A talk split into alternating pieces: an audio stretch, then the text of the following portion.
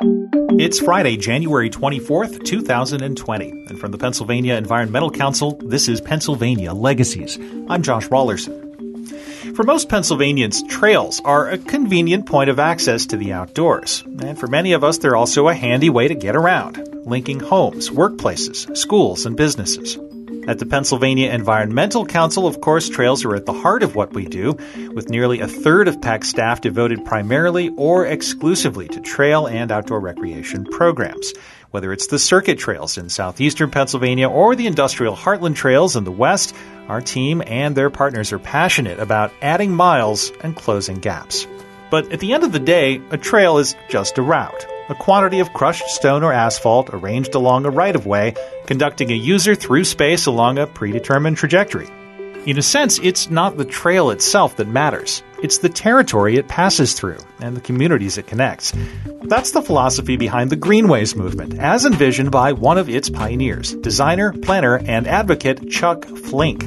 His new book, The Greenway Imperative, argues for a more holistic view of the role that trails, parks, and open space can play in building stronger communities and healthier ecosystems.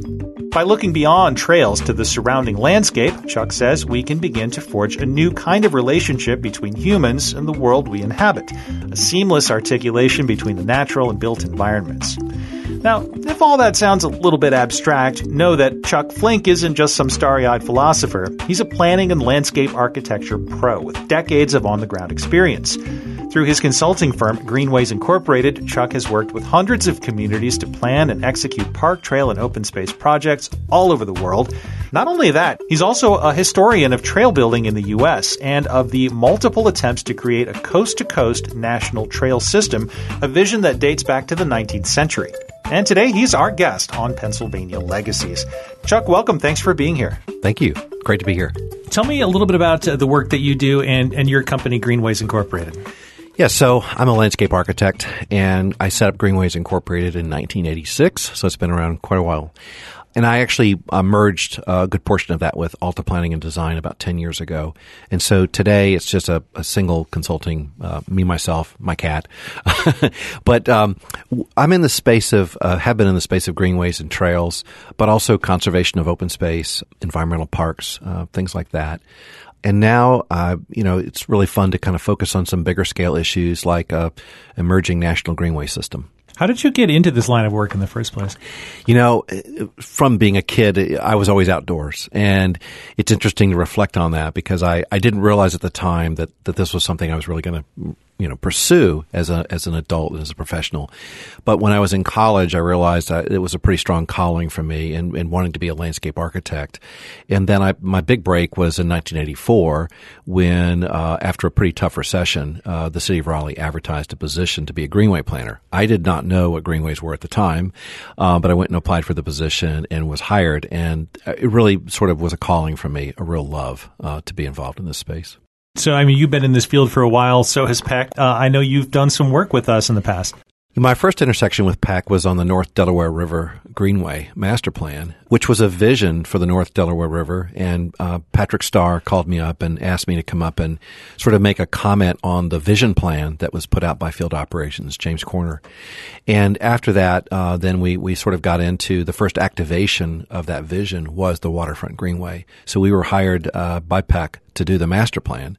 And I think that that uh, that that plan is is now part of the Circuit Trail uh, Metro plan for Philadelphia. It might be, but it's uh, about a ten mile stretch of the North Delaware River, and portions of it have already been opened for public access and use. And it's also part of the East Coast Greenway alignment through Philadelphia. So that was my first intersection with PEC. But just one of many regional trail projects all over the country that you've been involved. in. Absolutely, uh, sort of coast to coast. Have been able to really work in this space from Miami all all the way out to Las Vegas and many places in between. So it's, I'm very blessed to have been in this space and, and really worked in a number of different communities. I think it's like 260, 270 communities in 35 states. So it's been a lot of fun. You mentioned a minute ago that when you started out, you weren't sure what a greenway was. I, I was glad you said that because I was hoping to get a little bit of uh, clarification on the terminology. What is the difference between a greenway and a trail? Is one a subset of the other? Are they totally different categories? Right. So I really like to say, and I, I, do this with projects all the time, like I'm in Memphis right now working on the Wolf River Greenway, been there for five years. And before that, I was in Northwest Arkansas working on the Razorback Greenway.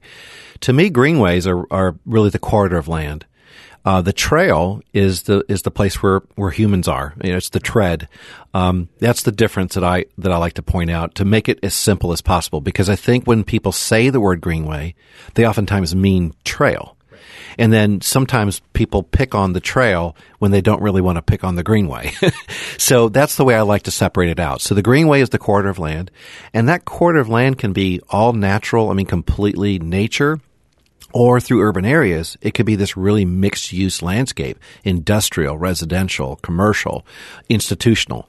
Um, but that, that varying corridor of land, because greenways are long and skinny, they're sort of linear parks, is what makes them so attractive and so fascinating for, for people to work on and develop in their communities.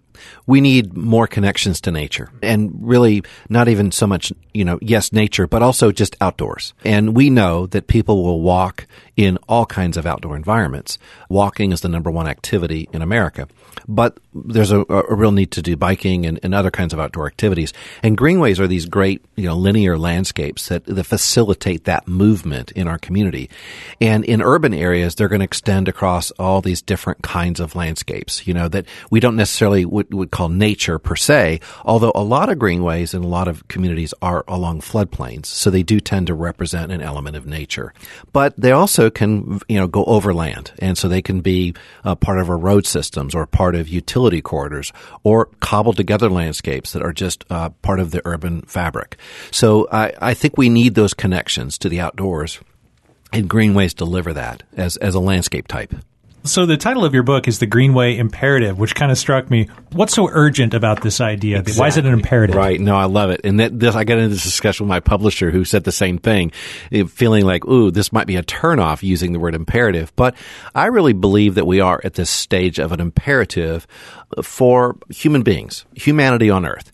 Uh, we have a we have a rapidly warming planet. Now, there's a lot of discussion about this. I mean, people want to focus on oh, climate change. Oh, there is no climate change. Oh, yes, there is climate change you know, my, my, take on my research is the climate's always changing. I mean, it's it's not a we don't live in a static uh, planet. We live in a dynamic planet. So the climate's changing. So then the second question is, okay, well, what's causing it? Well, humans aren't causing it. Well, I believe we are. Um, and so the contributions of of greenways are are quite fascinating in this regard to me. It started out as a path through the woods. It started out as this sort of recreational concern. But in 1997, I, I, had two clients that came to me simultaneously. They were both flood victims. Louisville, Kentucky, Grand Forks, North Dakota. Both suffered 500 year storm events, uh, flood events and uh, the, the, the switch went on. I mean, we we we went from trying to design a path through the woods to trying to design landscapes that would mitigate damages and save lives. That's a big switch, you know, for a linear uh, landscape in a community. And to me, that's when uh, you know everything sort of began to change. We began to get into transportation concerns, health and wellness concerns, economic development. So yes, I see this landscape typology as an imperative in the, the societies and communities we live in today. And that's the kind of stories that I wanted to share with people through this book, The Greenway Imperative. So, when you look at, at, your career working in cities and regions all over the country, I'm curious about what different sort of dynamics you encounter there, how you apply this idea that greenways are are not just like this recreational asset that's part of a package of things that make a community special, but actually kind of ties all of these other things together in this really important way. Does that open doors for conversations with people who might not otherwise be interested in talking about trails and open space? And in some ways, forcing conversations that are not comfortable to have or communities have not been having. Um, in, in, in St. Louis, for example, we're working on an urban greenway, which I think is forcing open a lot of history, a lot of wounds in an urban area and trying to figure out how to move forward. You know, how to have maybe, uh, maybe not even closure necessarily, but how to move forward and have a discussion that addresses a lot of, of issues that have been, you know, in that community for many years. Same in Memphis. We're building the Wolf River Greenway through African American neighborhoods that have had no investment for over 60 years. We're the first investment in those areas and opening up brand new public space. So I like that, that Greenway sort of force those topics and those discussions. Now, others could be, what do we do with this blighted area? What do we do with this polluted area? Or could be positive. How do we bring economic change to this community or this aspect of our community? How do we do a better job of addressing health and wellness? If we have particular health problems, in certain sectors or certain neighborhoods can uh, outdoor access and outdoor use help mitigate some of those health related problems? So I like the fact that greenways, because they're they're long and skinny and they travel across urban landscapes, they basically force a lot of doors open and force us to address uh, issues that are relevant to our communities.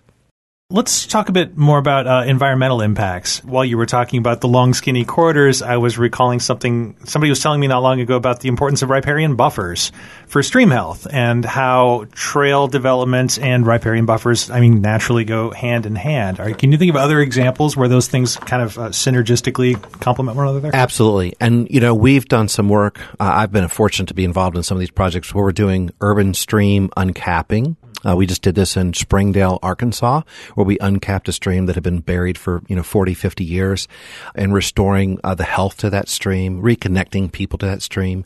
Been involved with my, my buddy Keith Bowers at Biohabitats on doing stream restoration, where we have really urban polluted streams, streams that have been forgotten, bringing those streams back to health. So we have some of that activity. And then, you know, where we're having growth and development, we can go and establish greenways as buffers uh, to mitigate impacts of growing communities um, that might be suburbanizing uh, and changing in that regard. So there's a big environmental component to me about you know what greenways are capable of addressing. It's a lot to ask these sort of receiving zones, these these streams that are being impacted by surrounding development, to be able to solve the problems of adjacent growth with a skinny buffer. And they probably don't do all of that, but they're better than not having any buffer. And I think historically in America, uh, we've had this sort of view that, well, let's just straighten and channelize the stream. And so now we're approaching it with more of a soft engineering approach and saying, well, let's use a greenway solution. And so that generally means a little bit more nature uh, adjacent to these riparian areas. And you then have the opportunity to talk about these environmental and conservation type interventions in a way that isn't going to turn off as many people, I would hope. You know, like instead of saying we're going to preserve this land and now it's kind of off limits and it can't be developed and it's just for the animals and trees or whatever. Now it's a public space and it's part of your life and your community and you can enjoy it too. So you have some investment in that preservation. Right. And Richard Louv has talked about, you know, nature deficit disorder, which he points to children, but you could make the same argument for adults. I mean, when we're not connected to the natural world, uh, it's out of sight, out of mind. I remember going into Cincinnati with the Mill River, uh, which was horribly polluted, and there was no connection uh, that anybody really had to it. And the client asked me at the time, Chuck, do we first clean up the environmental mess, or do we connect people to a polluted river? And I said, connect them to a polluted river because they're never going to know that the river's polluted unless they see it for themselves, unless it really becomes real. So yes, I, I, think there's a lot of ways in which we make these connections. Sometimes the connections are very positive because we have healthy streams where, you know, kids can wade in the water and go out and study the amphibians. In other cases, we're dealing with really polluted messes that we've created, but we need to be connected to understand what kind of TLC and restoration is necessary. Talk about impacts on individual communities when a greenway or a trail project goes through. How does that community change? We've seen this, for example, just with the Razorback Greenway in Northwest Arkansas. When we first were brought in by the Walton Family Foundation back in 2010, this is a very auto-centric community. Very few trails that really led you anywhere, connected, uh, were useful in any sort of way a decade later, and, and this is a credit to the Walton Family Foundation, 400 miles of trails. Um, now it's a way of life. You know, they're, they're actually advertising nationally, uh, to bring people to their community that says, You don't want to drive your car everywhere? Come to Northwest Arkansas. You can ride your bike to work. You can ride your bike to school. You can go shopping by bike. You know, that's a major cultural change. And I realize that not every community is experiencing that and not every community is, has that level of investment. But this is what's possible by understanding the, the power and the benefits of greenways. Do you find that I mean you were talking about sort of the universals there's a there's a public health aspect there's an economic development aspect that seem to be true maybe in different ways in different parts of the country but are there uh, differences regionally by metro area that make it more difficult maybe to advance these kinds of projects? Well, I think in some of our more urban areas where there's a, a lot of uh, development that's occurred, we're talking about trying to reclaim space, and that's really difficult. Um, it's it's just challenging from a lot of different perspectives, not just the real estate perspective, but maybe just a level of acceptance. We went down to Miami, Florida, uh, over 20 years ago, called in by the Trust for Public Land, and we started working on the Miami River Greenway. Well, it was interesting. Uh, my perspective was people didn't know there was a river in the middle of their city, and they didn't know the river that their city was named after the river. And so uh, Miami is the Miamis, which is the Indians that lived there thousands of years ago. And that's where the, the city got its name.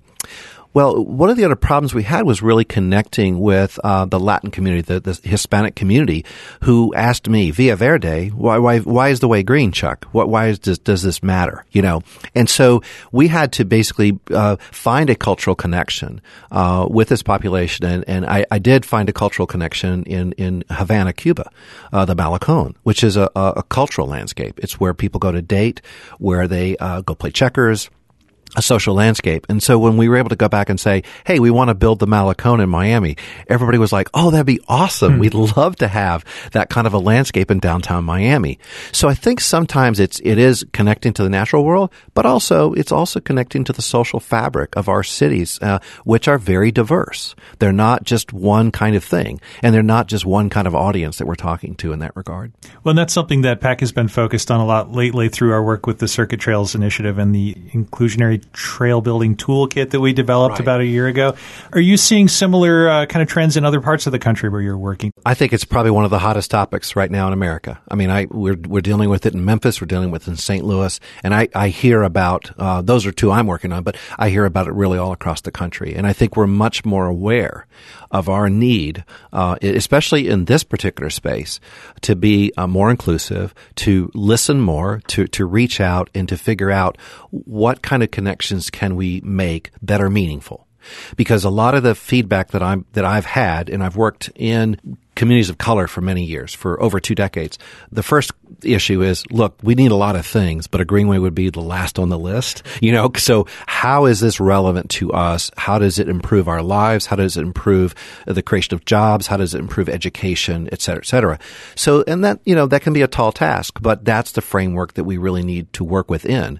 And so I do see this as a rapidly rising and important issue all across the country. And I'm, I'm glad that PEC is working on it. And I'm glad to be involved in communities that are that are taking that seriously.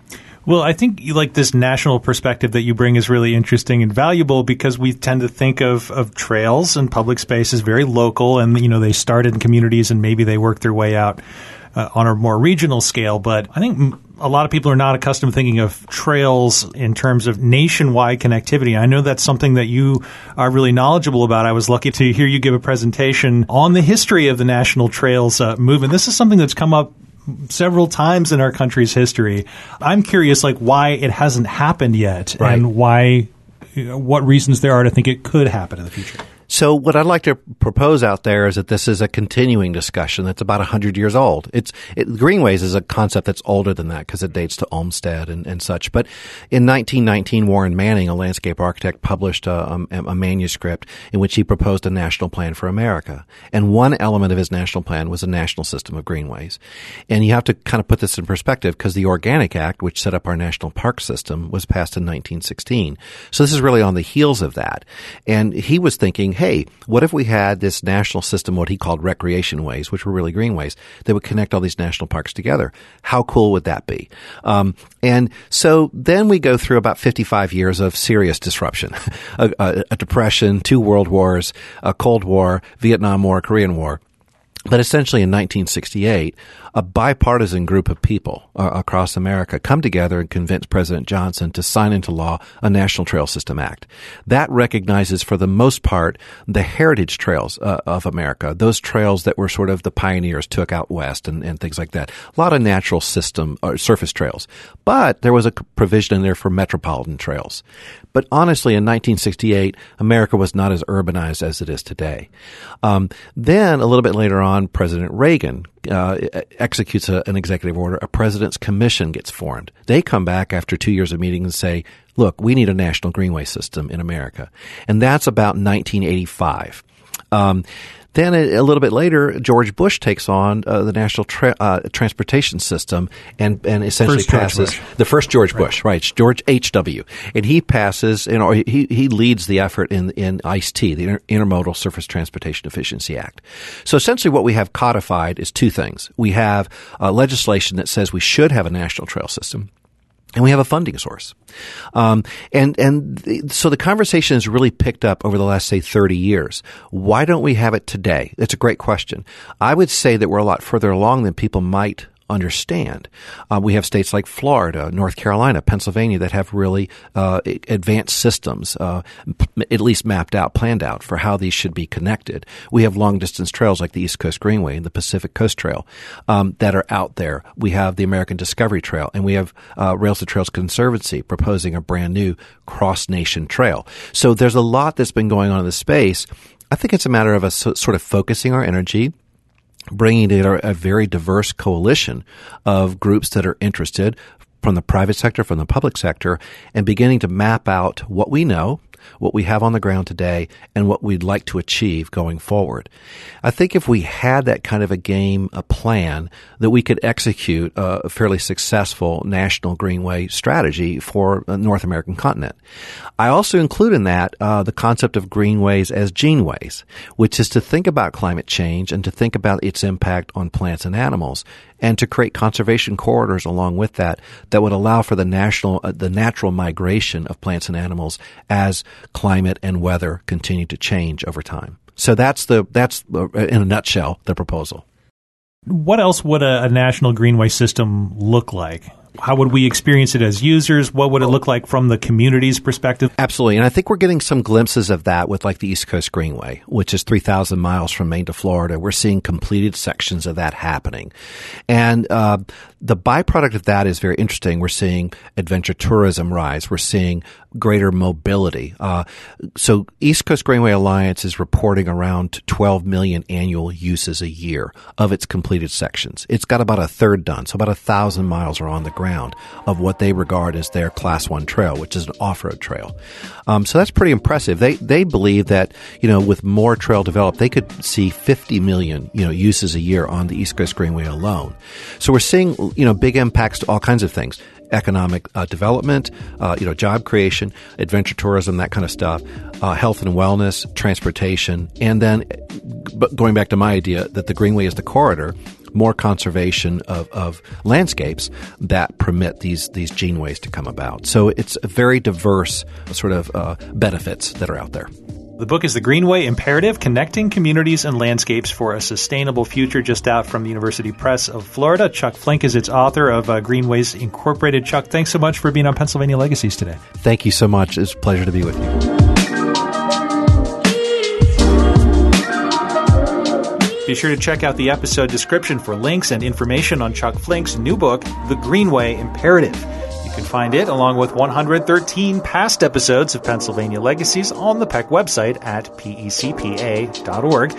The show is also available to listen on Apple Podcasts, Spotify, SoundCloud, Stitcher, and on most other podcatcher apps. Each of those platforms offers the opportunity to users to give feedback on the content. So, if you like what you hear, please do us a favor, rate and review the show to help other listeners discover it.